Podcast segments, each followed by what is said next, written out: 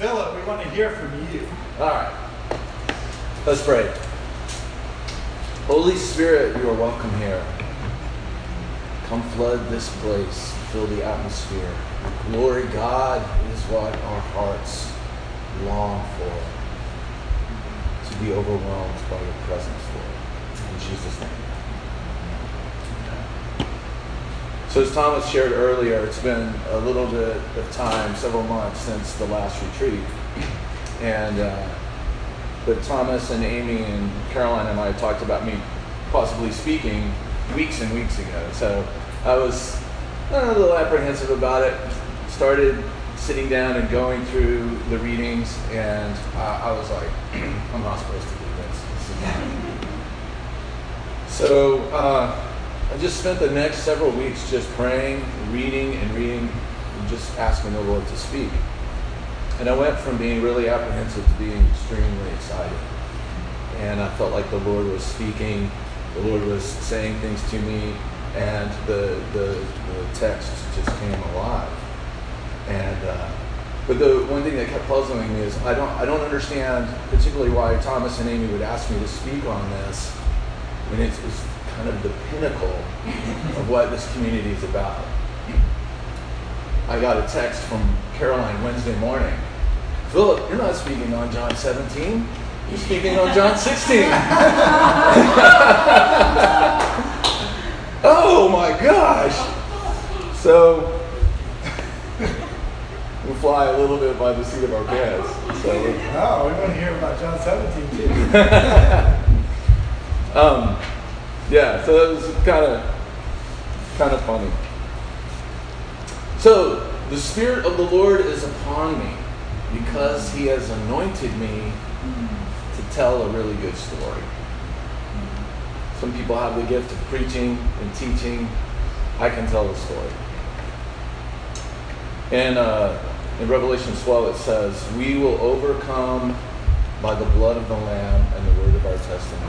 And in my life, I have found that in the Spirit, one of the best weapons that I have is my own story. It's my story. I was born in Austin, Texas in March of nineteen sixty-nine, and I lived in Austin for several years uh, until my father's business went bankrupt, and we moved into a travel trailer behind a car, and we spent a season traveling. And wound up in Alvin, Texas, just outside of Houston, where my father took a job. And lived there for a couple of years, and from there we moved to Tulsa, Oklahoma, to, again, for my dad to, to find work. And in Tulsa, we had this great joy of living in a brand new housing community. And uh, I could walk to school. There were, it was a big neighborhood, but then there were several blocks of undeveloped streets.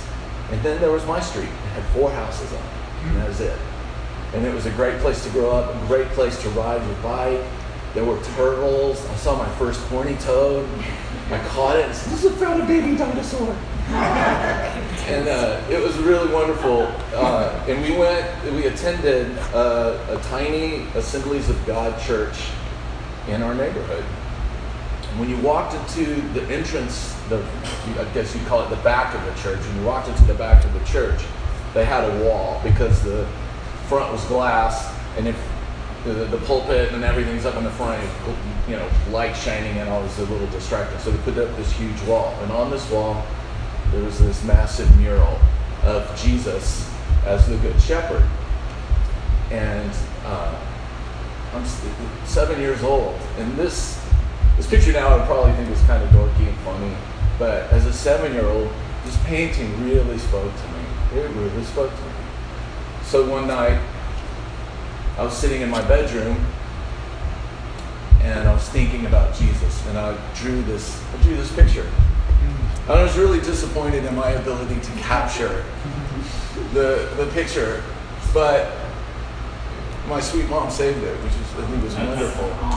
But I, I looked at this picture, and I loved that Jesus was carrying the lamb, and uh, and the, and all of the sheep were around Jesus. And I said to myself, literally on my knees in my room by myself. I get on my knees and I said, Jesus, I want to be one of your sheep. And I gave my life to Jesus, seven years old at that moment.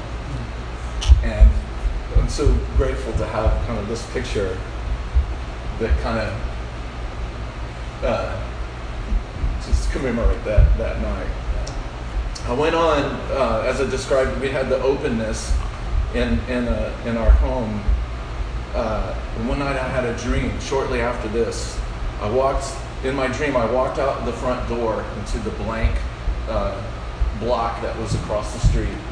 And when I stepped foot onto the land, it turned into this massive forest. And as I was walking, I could hear water. And I made my way to find the water. So I'm going through the woods, and I come across this really beautiful stream flowing, and it had that wonderful, I love the sound of water. It had this wonderful sound of the water trickling. And as I'm standing there, I can feel the Lord's presence. And in, in my dream, the hand of God, just the hand, appears in the air. And I take it with my hand, with my hand, and I start walking with Jesus. And uh, it was, you know, I was just a little kid, but I still remember it so powerfully. That sense of Jesus is with me, and Jesus is walking with me. So today, we're talking about John chapter sixteen, not seventeen. And this, to me, feels, chapter sixteen feels a little bit like a transition between uh, just the upper room discourse, between kind of some of the things that Jesus is talking about until he's about to move into his final points.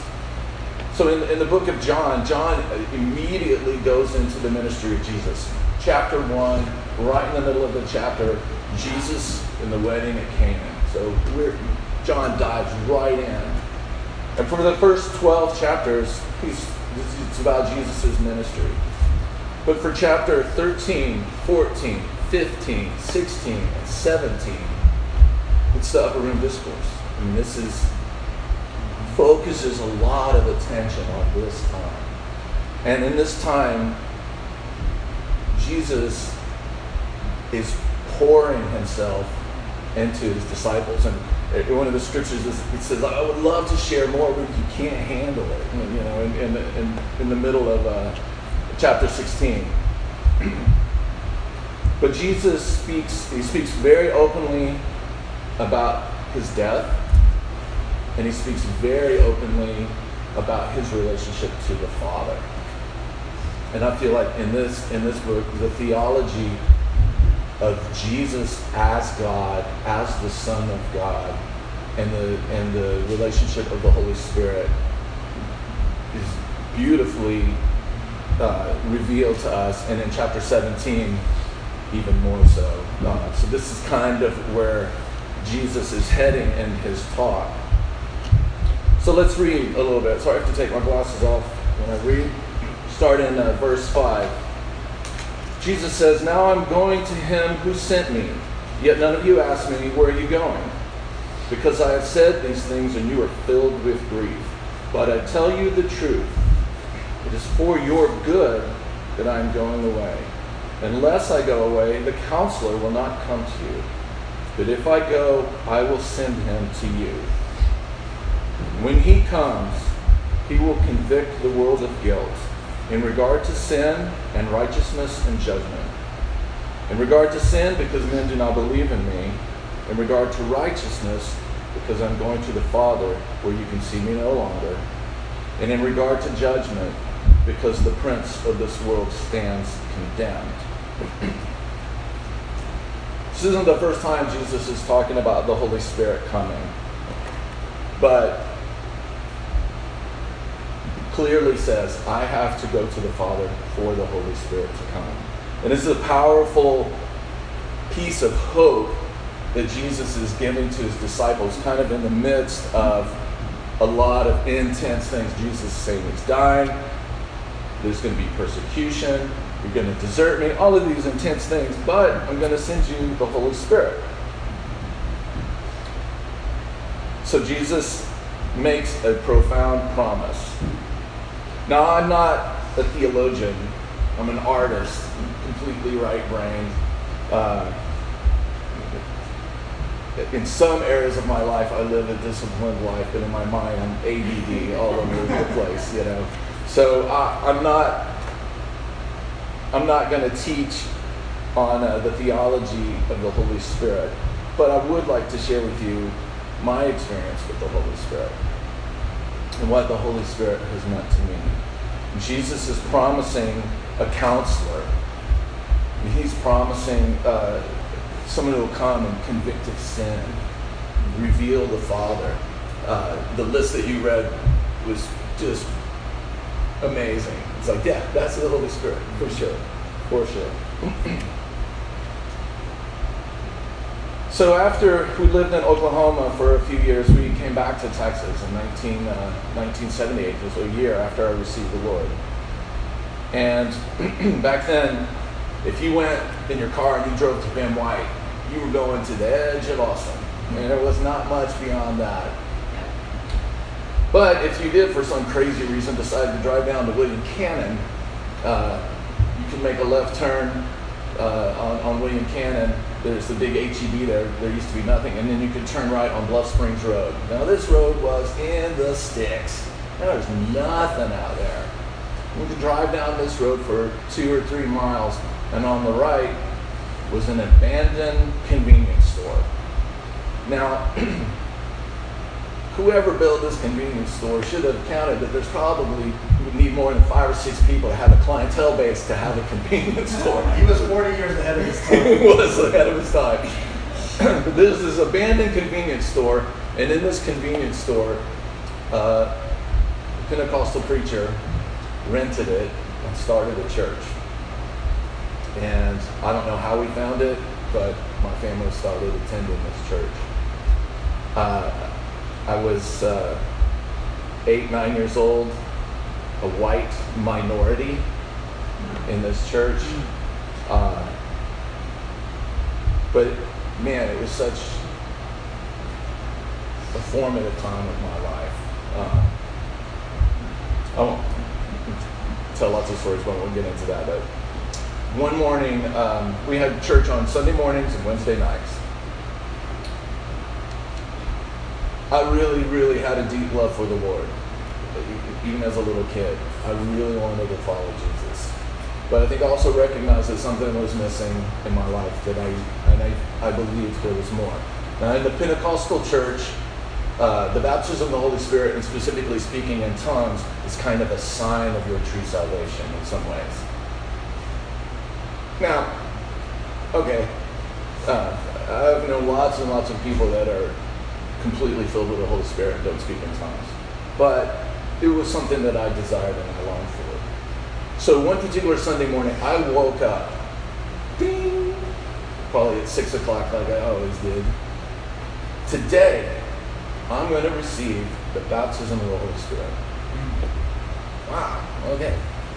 And I was excited, just excited, excited, excited. We go to church and the pastor says, I know this is kind of unique. We don't usually have Sunday night service, but we're having a service tonight. I'm going to preach on the baptism of the Holy Spirit, and I'm going to give people an, an opportunity to receive it. I knew it. I knew it. This is for me. And all day, I'm just excited, excited, waiting, waiting, waiting for this moment. Finally, the night comes. The preacher talks for probably two hours. I didn't hear a single thing he said. And when it came time to respond to the, the altar call, of course, I got up and got in line with twenty-five other people. A lot of them kids like me. And uh, and so when it came time for me to get prayed for, I had a couple of the elders and the pastor. And they put their hands on, Lord Jesus, fill them with your Holy Spirit. And then they stuck a mic in my face. Oh. And I'm like, um... Uh, oh, hallelujah, he's got it. He's got it, praise the Lord, you know. Usher him up, you know. And and I'm standing next to a wall. You got a good shot. Oh my gosh, what just happened? Nothing, you know. And but something in me had that knowing. This was for me today. And I stood there. My mom came up and she's like, it's okay, it's okay. And I'm going, just leave me alone, leave me alone, leave me alone. Because I knew the Lord wanted to touch me.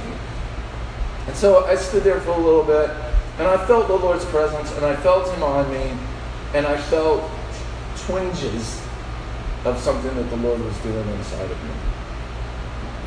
Two nights later, I was lying on my bed, and I was praying, and I had a couple of words in my mind, and so I started saying them. And I just said them. It was very simple, just over and over. I just started saying them. And the Holy Spirit fell upon me that night in a way that I is extremely difficult to understand. If you are ever very cold and you get in a warm shower and that wave goes through your body of the that was happening to me nonstop, just wave after wave after wave for an extended amount of time, and I couldn't stop. It was rivers of living water flowing out of me, and I, such a marker for my life, calling, filling, empowerment. I, for me, it was so important. Because it was so intense and real, I couldn't doubt it. I couldn't doubt it. Can you put up uh, Rublev's icon?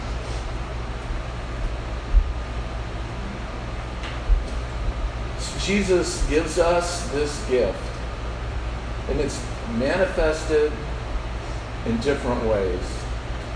One of the things I believe is that the gift of the Holy Spirit One of the things that the Holy Spirit does is He enhances gifts you already have.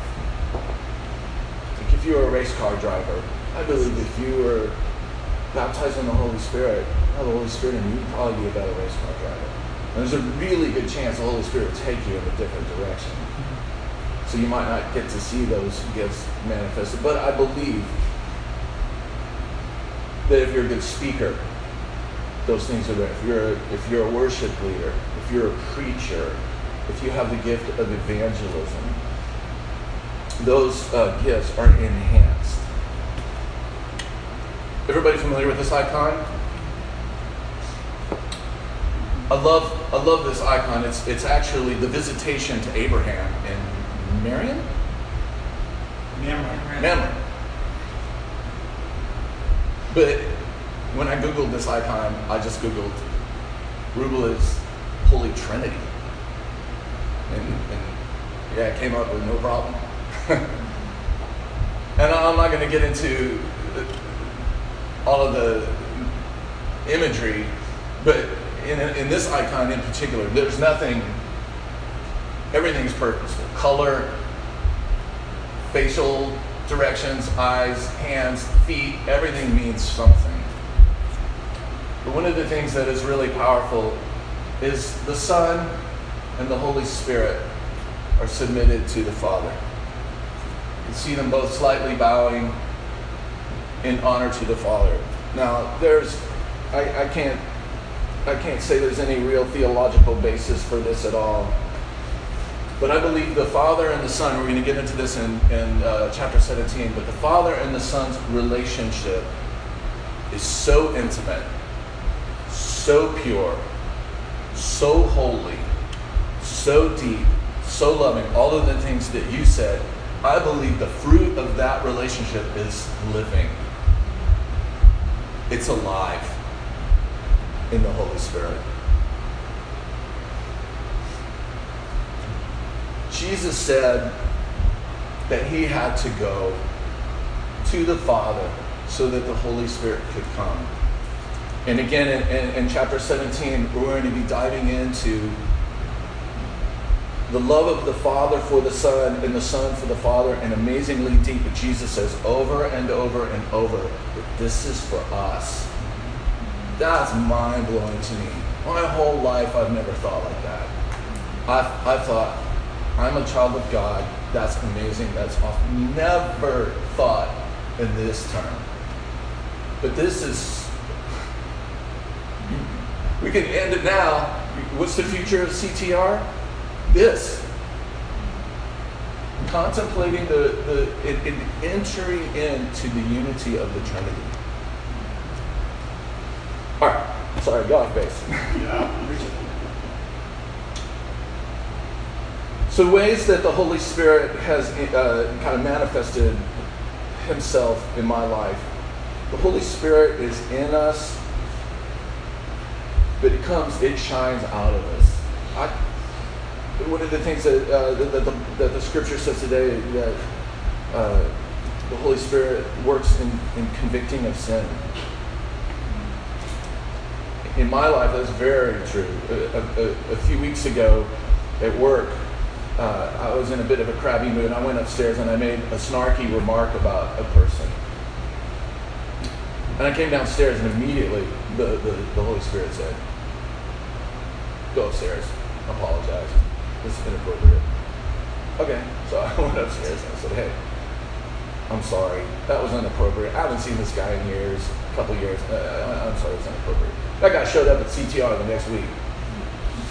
Uh, he was an inspector. uh, but he showed up.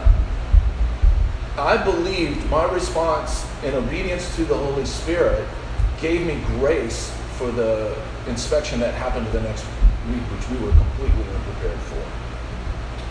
Um, I was really grateful that I was attentive to the Holy Spirit. Multiple times, and Sam can attest to this, we have guests come to Cielo to talk about water. We, we have uh, uh, two companies that we make product for. Uh, sales vendors come in, blah, blah, blah. And these guys come in, and I share very openly my faith with people. I share very openly how I feel uh, about the Lord. But I, I'm not, I'm not, I wouldn't consider myself preachy. It's just part of who I am. And probably at least four or five times people have said something to me off color and then said, oh, gosh, Philip, I'm sorry. These are unbelievers. I'm sorry, that's not appropriate. Why are they saying that? What is it about me that is convicting something in them? It's the Holy Spirit. The Holy Spirit is calling all of us, is elevating all of us. All right, I have more to say on that, but I'm going to move on.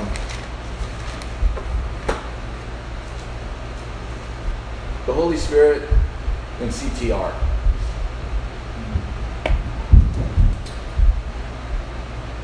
Wittenberg, as Thomas said, is a, a, a major event that in some ways came to its fruition last year.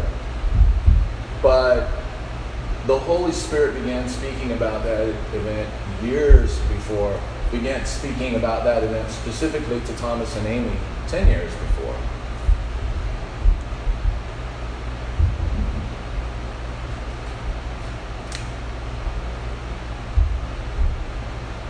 The world isn't really aware of that event. There's some key people that were. That was a significant event in the life of the church, in the history of the church, in Christ's return. That was a pivotal, pivotal, pivotal, pivotal, thank you, point in history. The Holy Spirit uses people who are unseen and unknown.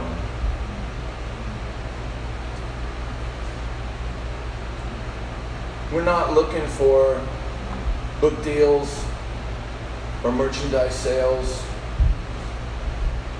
We're not building an empire here.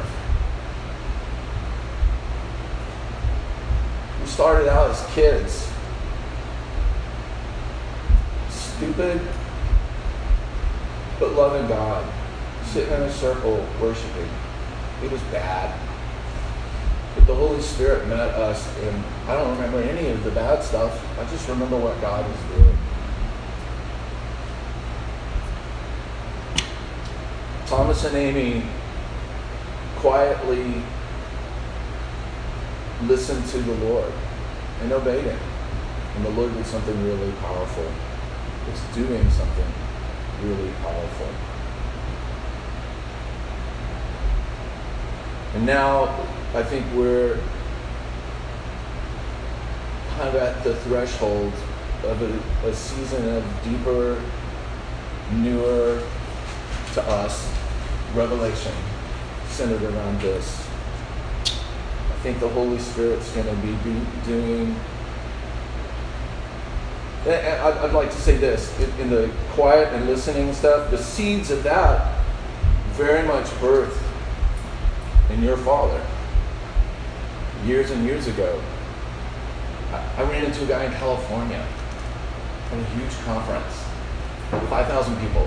I go up for prayer. I stand in front of this guy. He goes, "Where are you from?" "Austin, Texas." "Oh, you know John Cogdill?"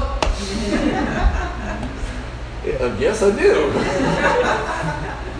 And he briefly shared just a little bit of his encounter with John and Ann, missionaries on the beach, evangelists on the beach.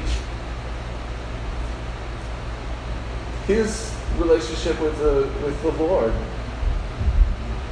planted seeds in Thomas's life, and now we're doing it in our own kids. My biggest prayer for my kids is not to be successful, it's not to be known, it's not to be healthy, it's not to have a long life. The number one prayer I have for my kids is to have an amazing, deep, powerful encounter with the Holy Spirit. That's my number one prayer for all my kids. Pray over and over. I'm talking over my time, so I will wrap up.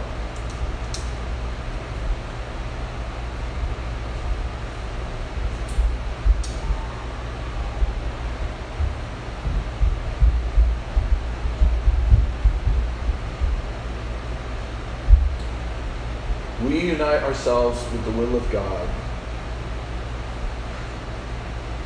by observing. This is from Mary Paul. She said this this week when she was here. By observing what the Holy Spirit is doing and following Him. By jumping into that stream. That's how she put it.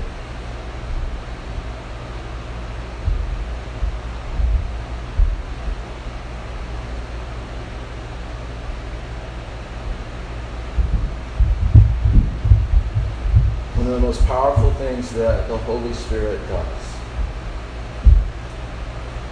is unite His voice, her voice, I say, unite His voice with the bride to say,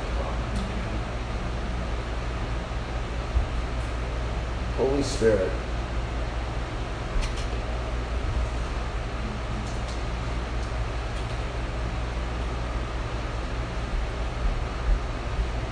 like the sun, we long to bow our hearts and bow our knees in submission to the will of the Father. To experience a depth of love and relationship and community, healing and wholeness that we have never experienced yet.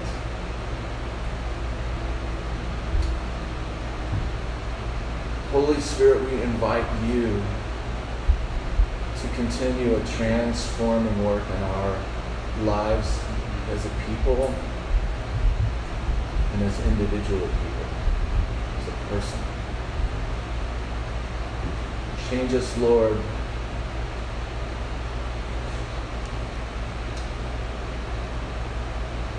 And as we grow in our understanding of what the bride is, we say with you, "Come. Come, Lord Jesus."